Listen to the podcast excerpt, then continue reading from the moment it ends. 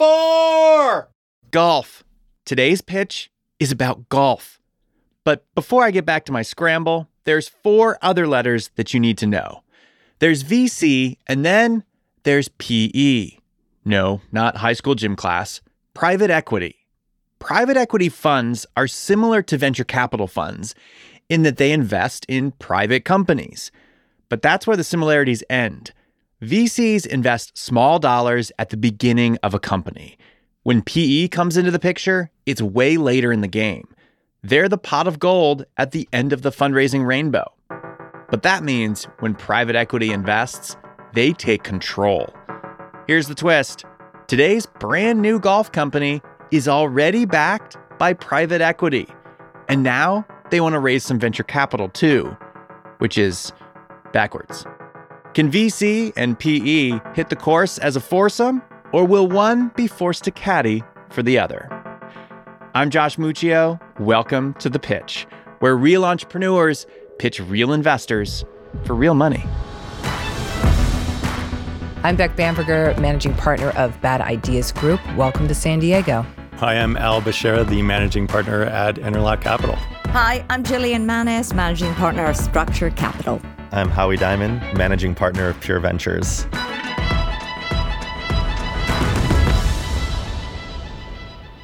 The pitch for Amateur Golf Society is coming up after this. And if you want to watch the video of this pitch, go to pitch.show slash YouTube. The video episode premieres on Wednesday at 4 p.m. Eastern. Support for the show comes from Indeed. If you need to hire, you may need Indeed.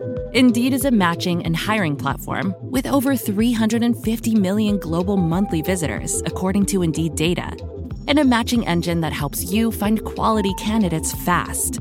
Listeners of this show can get a $75 sponsored job credit to get your jobs more visibility at Indeed.com slash podcast. Just go to Indeed.com slash podcast right now and say you heard about Indeed on this podcast. Indeed.com slash podcast. Terms and conditions apply. Need to hire? You need Indeed. The information provided on this show is not intended to be investment advice and should not be relied upon as such. The investors on today's episode are providing their opinions based on their own assessment of the business presented. Those opinions should not be considered professional investment advice.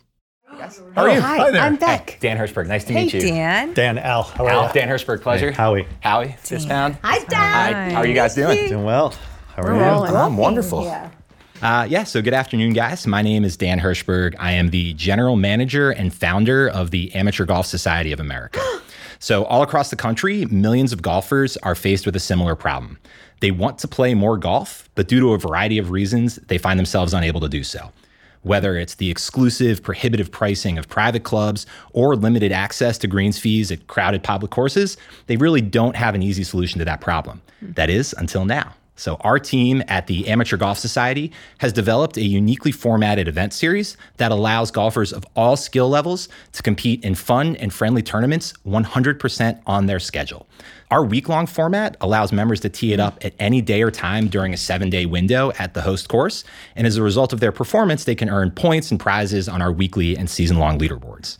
After two years of proof of concept, we saw membership double and we saw engagement nearly triple. So I'm here in front of you guys today raising $1 million to help us take AGS national. And who's ready to tee it high and let it fly? Nice, nice finish. That was a great finish. Why do you think this is a venture backable business? Well, I think when you look at the amount of golfers across this country, golf has really experienced, I think, a renaissance as a result of the pandemic. So the growth in the game is nearly 20% from what it was prior to the pandemic. And you're not getting that kind of traditional, old school age demographic that, that you're used to seeing in golf courses. You're getting a lot of younger people going out and playing, people who had never previously considered the game. They're engaging at Topgolf, they're engaging at local simulators, and then that kind of next step. Because I think for all of us, when we play golf, we get that itch. It just kind of gets under our skin. So the number of golfers that you're seeing at like traditional public courses, you know, they're doing 45, 48,000 rounds a year. And the way our business model works is that we monetize those rounds in addition to membership. So if you simply look at it at scale, if there's 1,500 golfers playing at a golf course per week at every single course in every single region across the country, and we're getting a cut of that revenue, to me, it feels like we can grow it pretty quickly. And then we have a number of potential acquisition partners that are more or less within like one degree of separation mm-hmm. of our existing organization through our partners. So I think that's kind of what makes it venture backed. So is it is it an app? Is it an event company? Is it a partner organization? So we actually don't staff our events, and then the tech is what drives it. So the way we've built this model, if you are an individual golfer, our membership fee is anywhere between 65 and $100 for the year. Regardless of your skill level or mm-hmm. ability, there's a place for you to play. So, what is that guarantee with that membership? X number of games, X courses. So all it guarantees you is the GHIN number for your handicap license, uh, access to our event schedule, and then member perks and benefits from sponsors. What makes it nice is that you don't have a minimum commitment of tournaments. So some of our members say, "Hey, I love the rota of courses you play. I love the fact that I can get exclusive advanced access to tee times, but I can't play 30 times. I have kids, or I have a job, or I have some combination of the both." The way that we've broken it out is say, hey, listen, all you have to do is choose your schedule that fits your life. If you want to play in six events, play in six. If you want to play in 10, play in 10. And your only cost is the greens fee that you would pay as if you were a daily fee golfer. So there's no additional cost to the golfer, and we don't have to change their behavior. So that they all have to compete at the same course, just different any day times. during that week. Correct. Okay, and then how many events do you do a year? So this year we have 60 events in three states Pennsylvania, New Jersey, and Delaware. A lot of what drives excitement and partnership from courses is that the golfers that play uh, on tour might not have previously gone to that course, right? Like I live in South Philadelphia. There are probably 35 courses within an hour Public and a half of me. Public courses, Yeah, yep. right. And I might not have heard of a dozen or 20 of Yeah. those. And because we've built this rota and this schedule to allow you the opportunity, you don't have to think, right? It's like a class pass. Yeah, it reminds much me a little bit. Yeah. Yeah. yeah. So you mentioned um, one event per course, Mm-hmm. One event per month, one event per year, One event per season. per So- season. So if you look at kind of what I think the ultimate vision for this is, the way the PGA Tour runs their schedule, it's the same event with the same sponsor at the same course at more or less the same time every year, right? Yep. Provides consistency Yeah. for fans for everything. What we want to do is find the best 20 to 25 course partners in each market and say, "Hey, Kimberton Golf Club, you are June 6th through June 12th every year." What's your close rate? Close rate is about 85% of the courses that I talk to. Remind me of the membership fee. So it's, it's 65, 65 for seniors, 75 is our standard, and then 100 is our premium. So going back to the actual model itself, so we monetize the membership revenue, and then we take a $5 cut of every greens fee booked by our members. And mm-hmm. that is either through our app. So we, we've created this proprietary booking platform. This is one of the major value props for our members is it's super crowded and challenging to get a tee time at a public course right mm-hmm. now. Yeah. So what we say is, hey, if you join the tour, the day that you we open registration, every single one of our events will allow you to book a tee time in advance. So that Oh, means it's like a super open table. yeah, exactly. And you don't have to fight with the general public Right. for it, right? So the course gives mm-hmm. us a $5 cut. And like this is how a conversation would typically go. So like let's say Jillian owns a golf course and she's like, "Dan, this is really cool. I like you. Your model's fun, but my tee sheet's full and I'm getting 100% margin. right. Like why would I give you spots?" Right.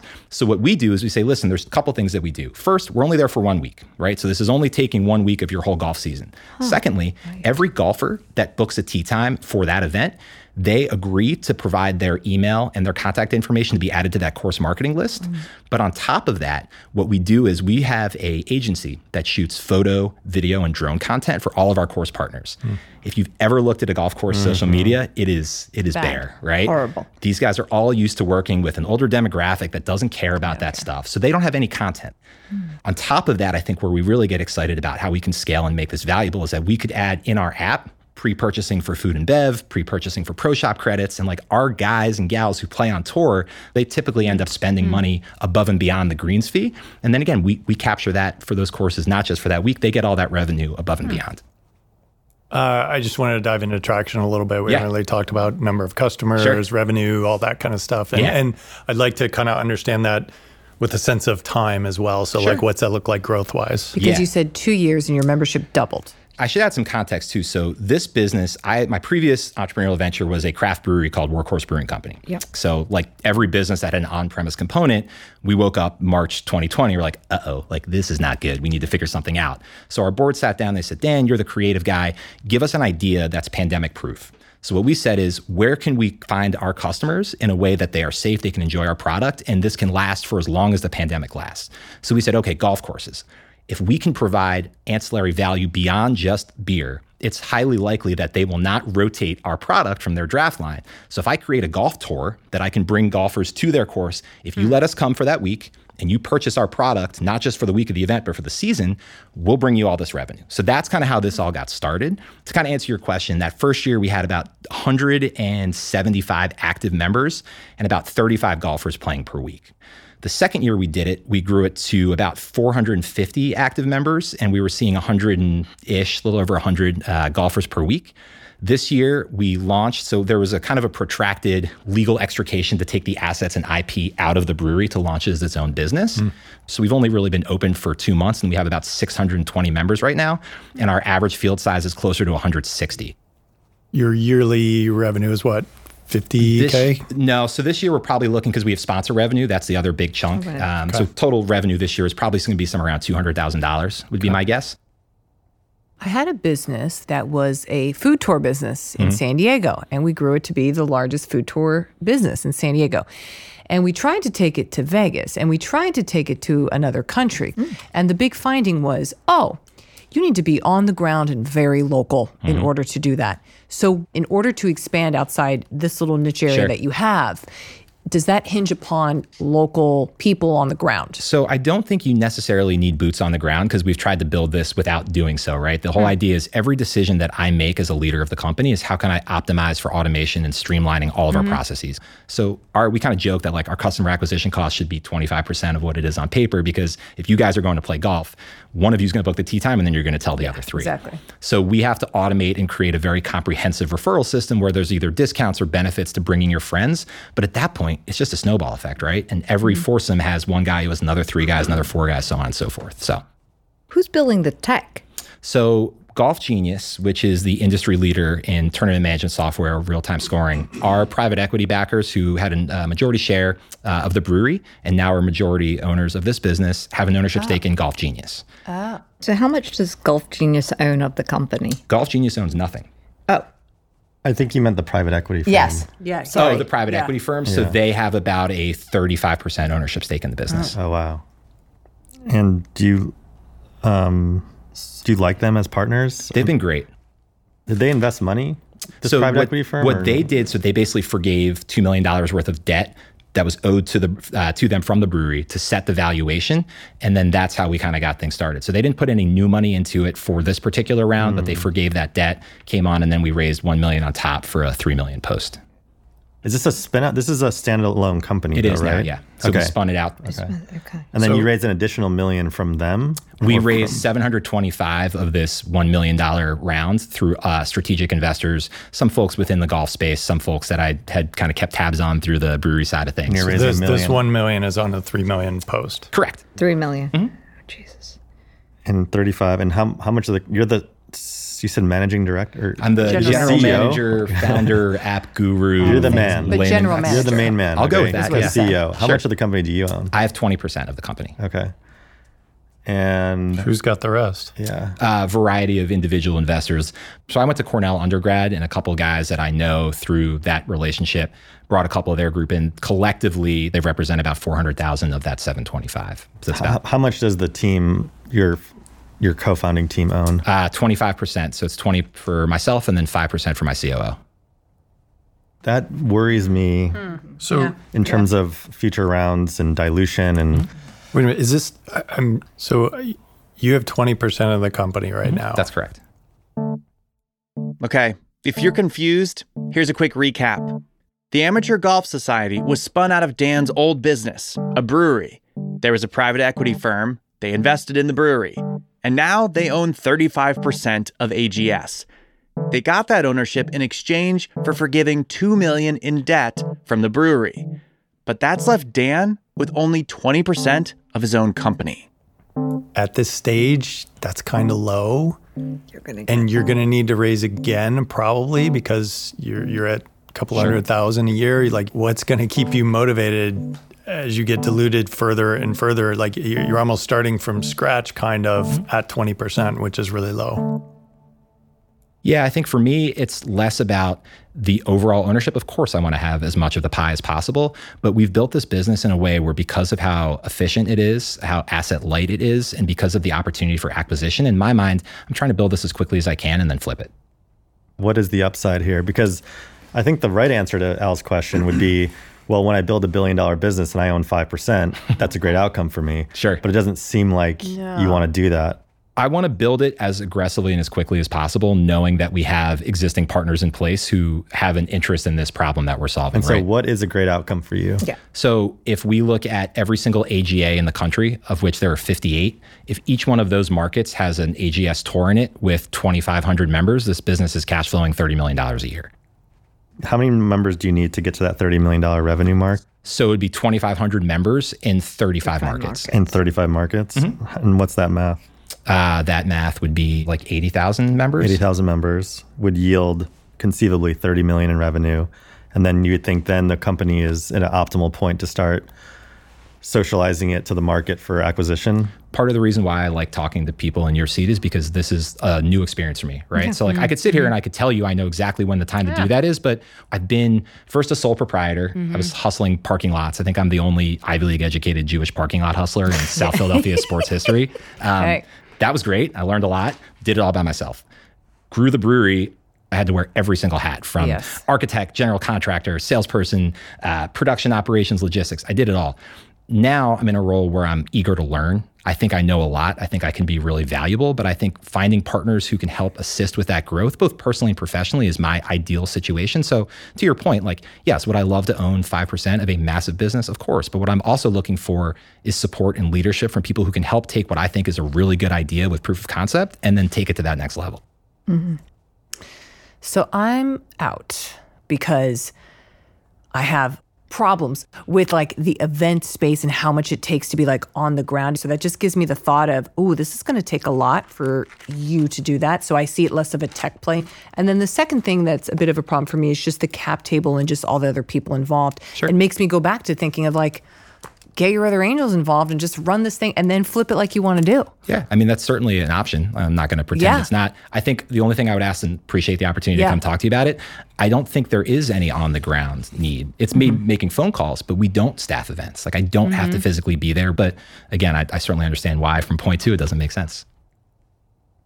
What's the million dollars for? What's it get you? I think primarily marketing, to be honest with you. Yeah. The business, in my mind, is really unique because it only has two KPIs that matter it's the number of members you have and the engagement in which they play.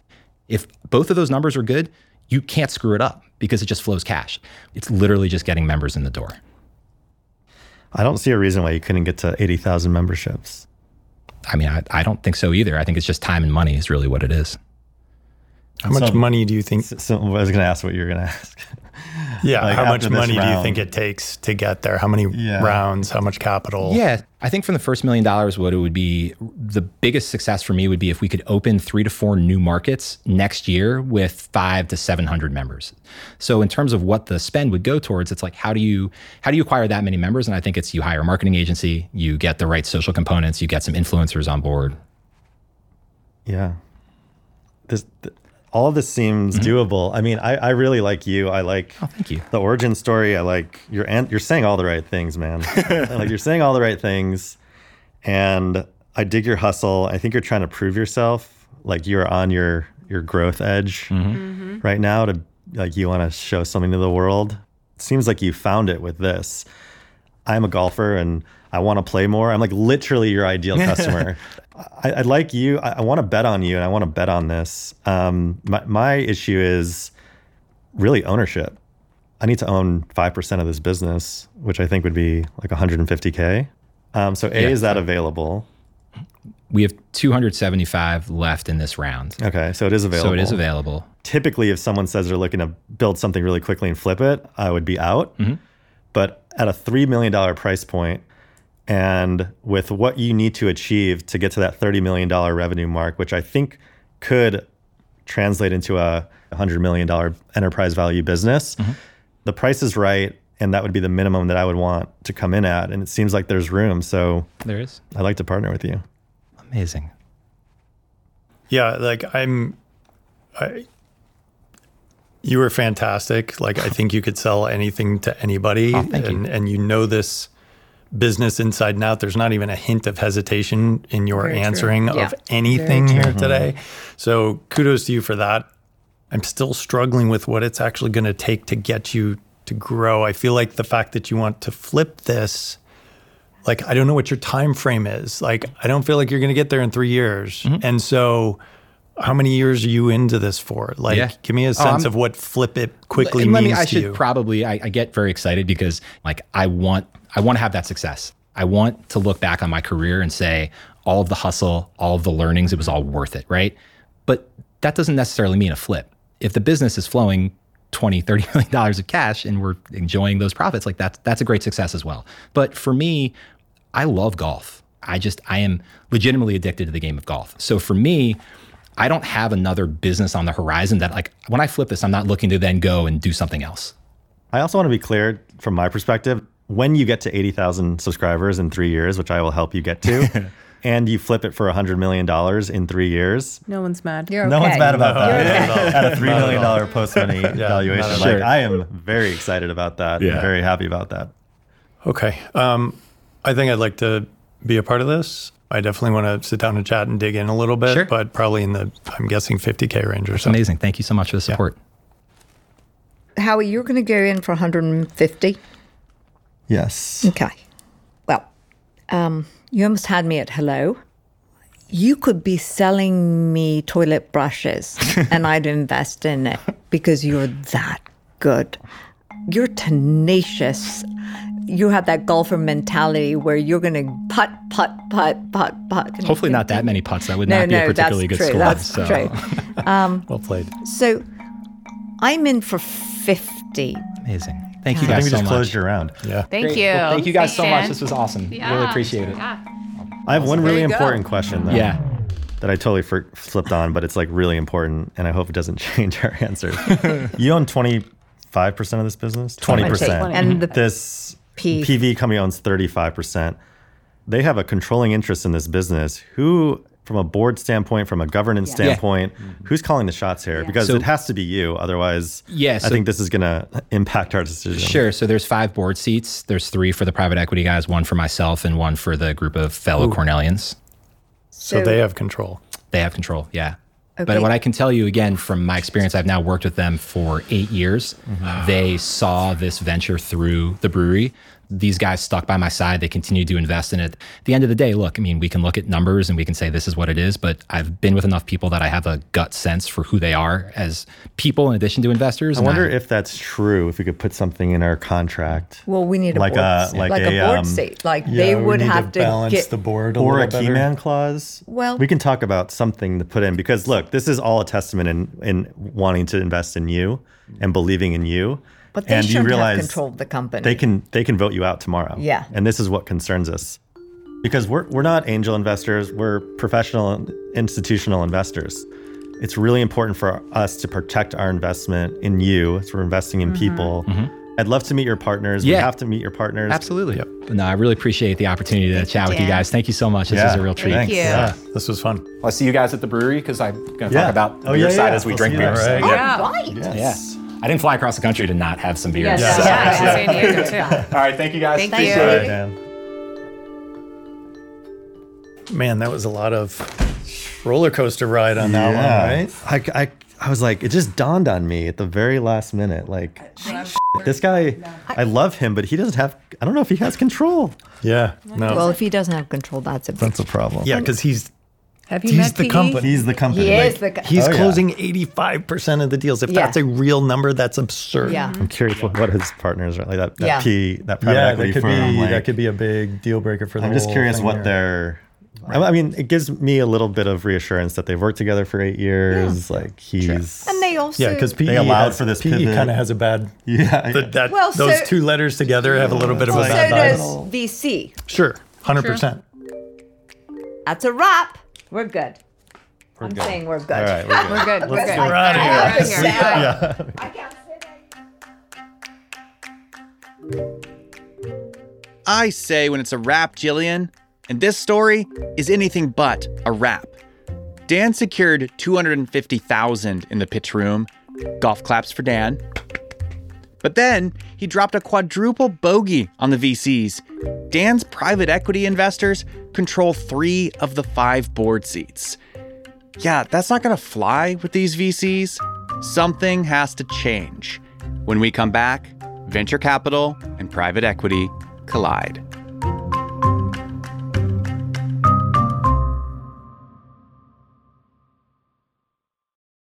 Support for this show comes from Indeed.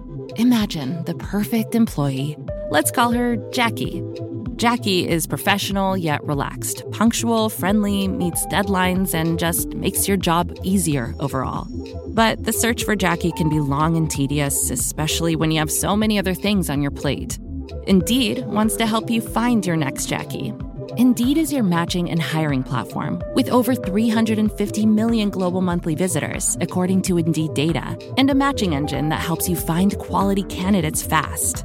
They leverage over 140 million qualifications and preferences every day, so their matching engine is constantly learning from your preferences. That means they can better connect you with your Jackie. And listeners of this show can get a $75 sponsored job credit to get your jobs more visibility at Indeed.com slash podcast. Just go to Indeed.com slash podcast right now and say you heard about Indeed on this podcast. Indeed.com slash podcast. Terms and conditions apply. Need to hire? You need Indeed. Welcome back to a brilliant pitch for the Amateur Golf Society. No ifs, ands, or puts about it. Unfortunately, Dan is caught in the middle of a power struggle between two investing factions the PEs and the VCs. Will these two factions lay aside their differences for the love of golf and Dan? The meeting of the factions did not play out on the golf course, sadly. It played out on a conference call a few weeks after Dan's pitch. On this call, the VCs asked the PEs to give up one of their three board seats. No board seat, no deal. But if you'll remember, this PE group forgave $2 million in debt to get those board seats. And the whole thing about private equity is that they want control. They didn't come to an agreement on the call, but the PE faction said they'd put together a formal proposal on the quote, outstanding governance questions. We caught up with our faction after the proposal arrived. Have you guys spent more time talking to the blokes on the board? Yeah, they did uh, send an email back. I don't know if you guys saw it or not.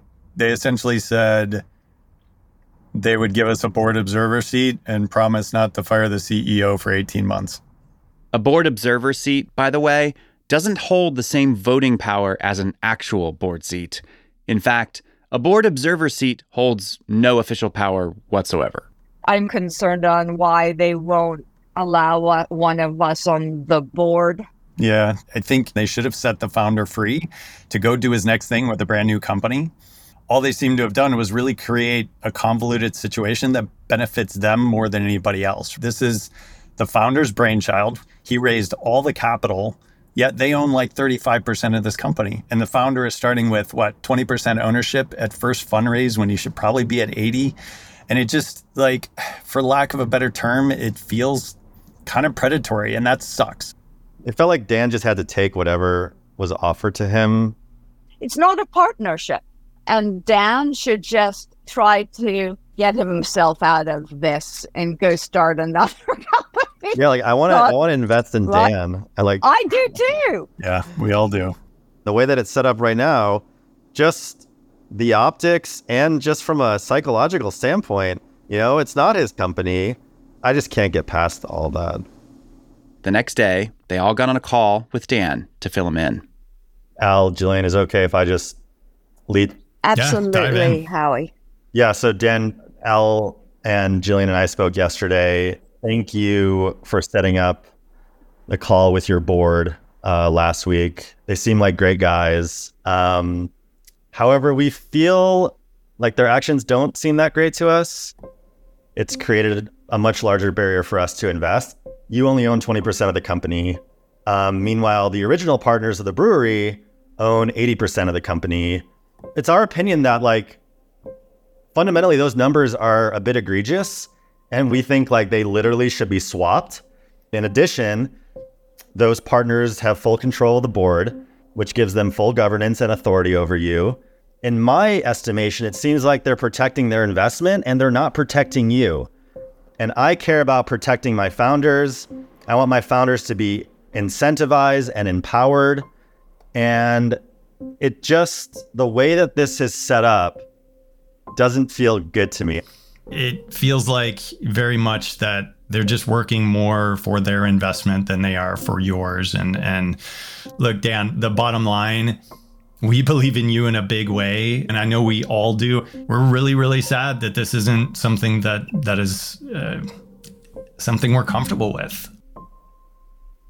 It's early, it's exciting. You're on the precipice of closing this new round. You have some initial traction. Like it's all all honky dory in these early stages.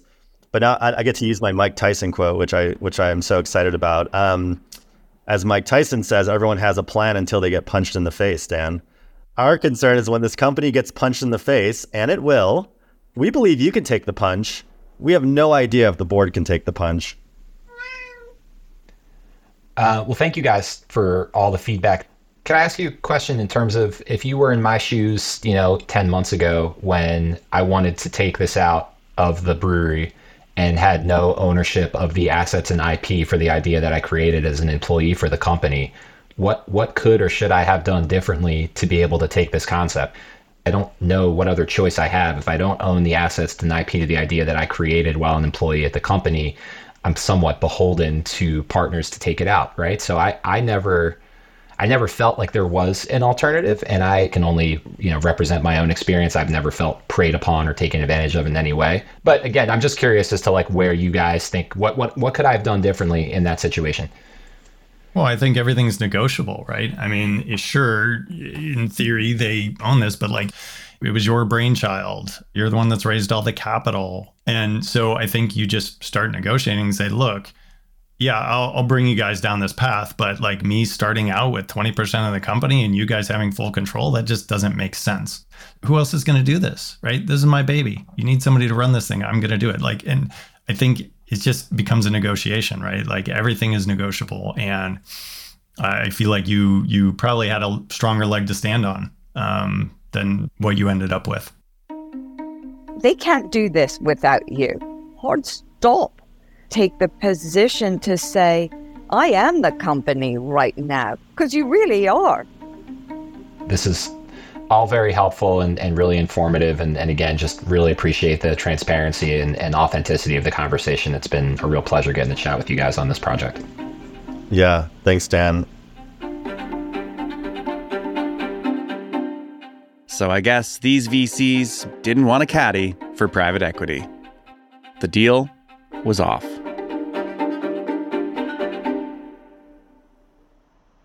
I mean, that kind of sucks, Dan. I mean, you've got like these three VCs that were all pretty stoked on you and your business, and they really wanted to participate in what you're building, but feel like the past baggage from the brewery and the way that structure is set up prevents them from investing in a way that they know they need for their funds. Yeah. I mean, I, I don't think there's another way to say it, right? Like that's just kind of the the situation that we find ourselves in. I, I would feel different about it if I didn't believe in the people that are currently backing me and, and have shown a track record of backing me to this point, right?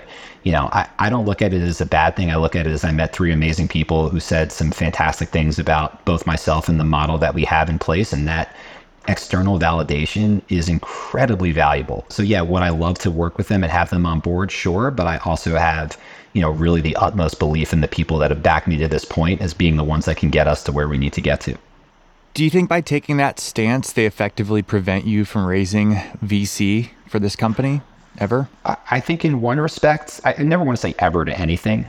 I, I do think to your point that, yeah, that stance, at least for right now, would certainly make it more difficult to bring in, you know, outside capital. But I do think the beautiful thing about our business model is that it doesn't really require a ton of capital moving forward. And it's been designed with that in mind. So, you know, what, what we bring in now to help kind of get us to that next step, if we execute on our plan, there may not be a need to raise any substantial capital moving forward beyond what we're closing out here.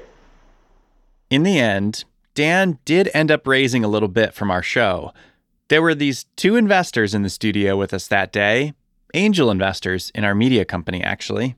They invested 25,000 in AGS. Yes, they knew about the whole board issue when they invested. They just figured that the board wouldn't actually kick Dan out unless Dan was doing a bad job as CEO. Because, after all, these private equity blokes also have a stake in Golf Genius. They want this to work out for everyone involved. I don't know. Maybe I'm picking up what the PE guys are putting down. FYI, Dan closed out the rest of his $1 million round from his existing investors. But he hasn't given up on our VCs just yet. I also sent Jillian a little something uh, in the mail. I think she had told me during the pitch that she would uh, buy toilet brushes from me. So there's a little uh, care package on the way to Structure Capital. You sent her toilet brushes? I said the first one's on me. I said maybe in the future if she'd like a complimentary one, we can work something out. But uh, yeah, thought you got to invest in the business Hey, listen. if you want a second toilet you got to start somewhere. Dan plans to open four to six new markets in 2024. AGS coming soon to a city near you.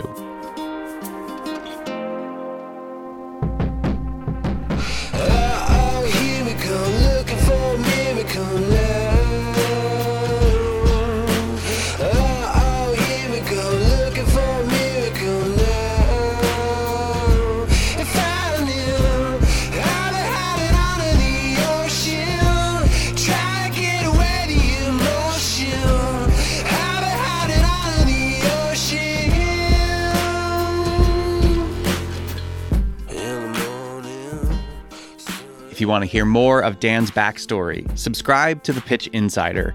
New stories come out on Fridays and feature a deep dive on that week's founder. Subscribe at pitch.show/insider. We're also dropping a new episode for Pitch Plus subscribers this week. On it, you'll hear RVCs swap horror stories about investments gone horribly wrong. Subscribe at pitch.show/plus to hear our very own Theranos story.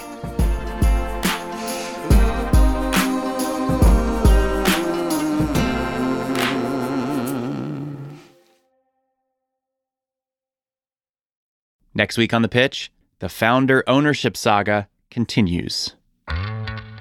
he paid me personally a salary because I couldn't live off no salary at all. And so the agreement was you get to have more equity and I need money to live off of. And here we are. How much So- equity do you own as the founder? So I have 14%. Oh, you have 14%. That's next week in the pitch room. And if you want to watch the show, check out our YouTube channel at The Pitch Show. See you next Wednesday. Applications are open for the next season of The Pitch. We're going to be in Miami in January. 18 startups will pitch the investors on our show. So if you or someone you know is raising pre-seed or seed, go apply at pitch.show slash apply. Even if you've applied before, apply again. See you in Miami in January.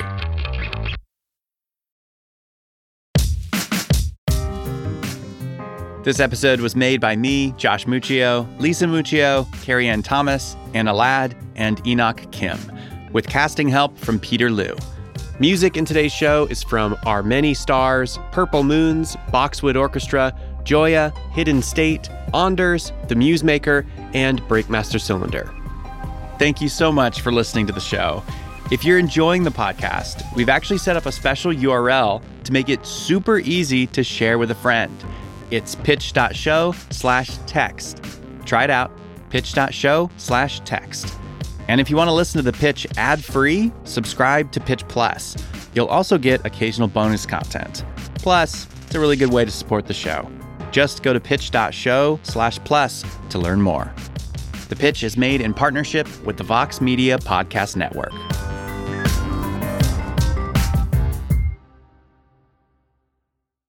The Pitch Inc. and their respective employees and affiliates do not provide investment advice or make investment recommendations. The information provided on this show should not be used as the basis for making investment decisions. Listeners should conduct their own research and consult with their own investment advisors before making any investment decisions.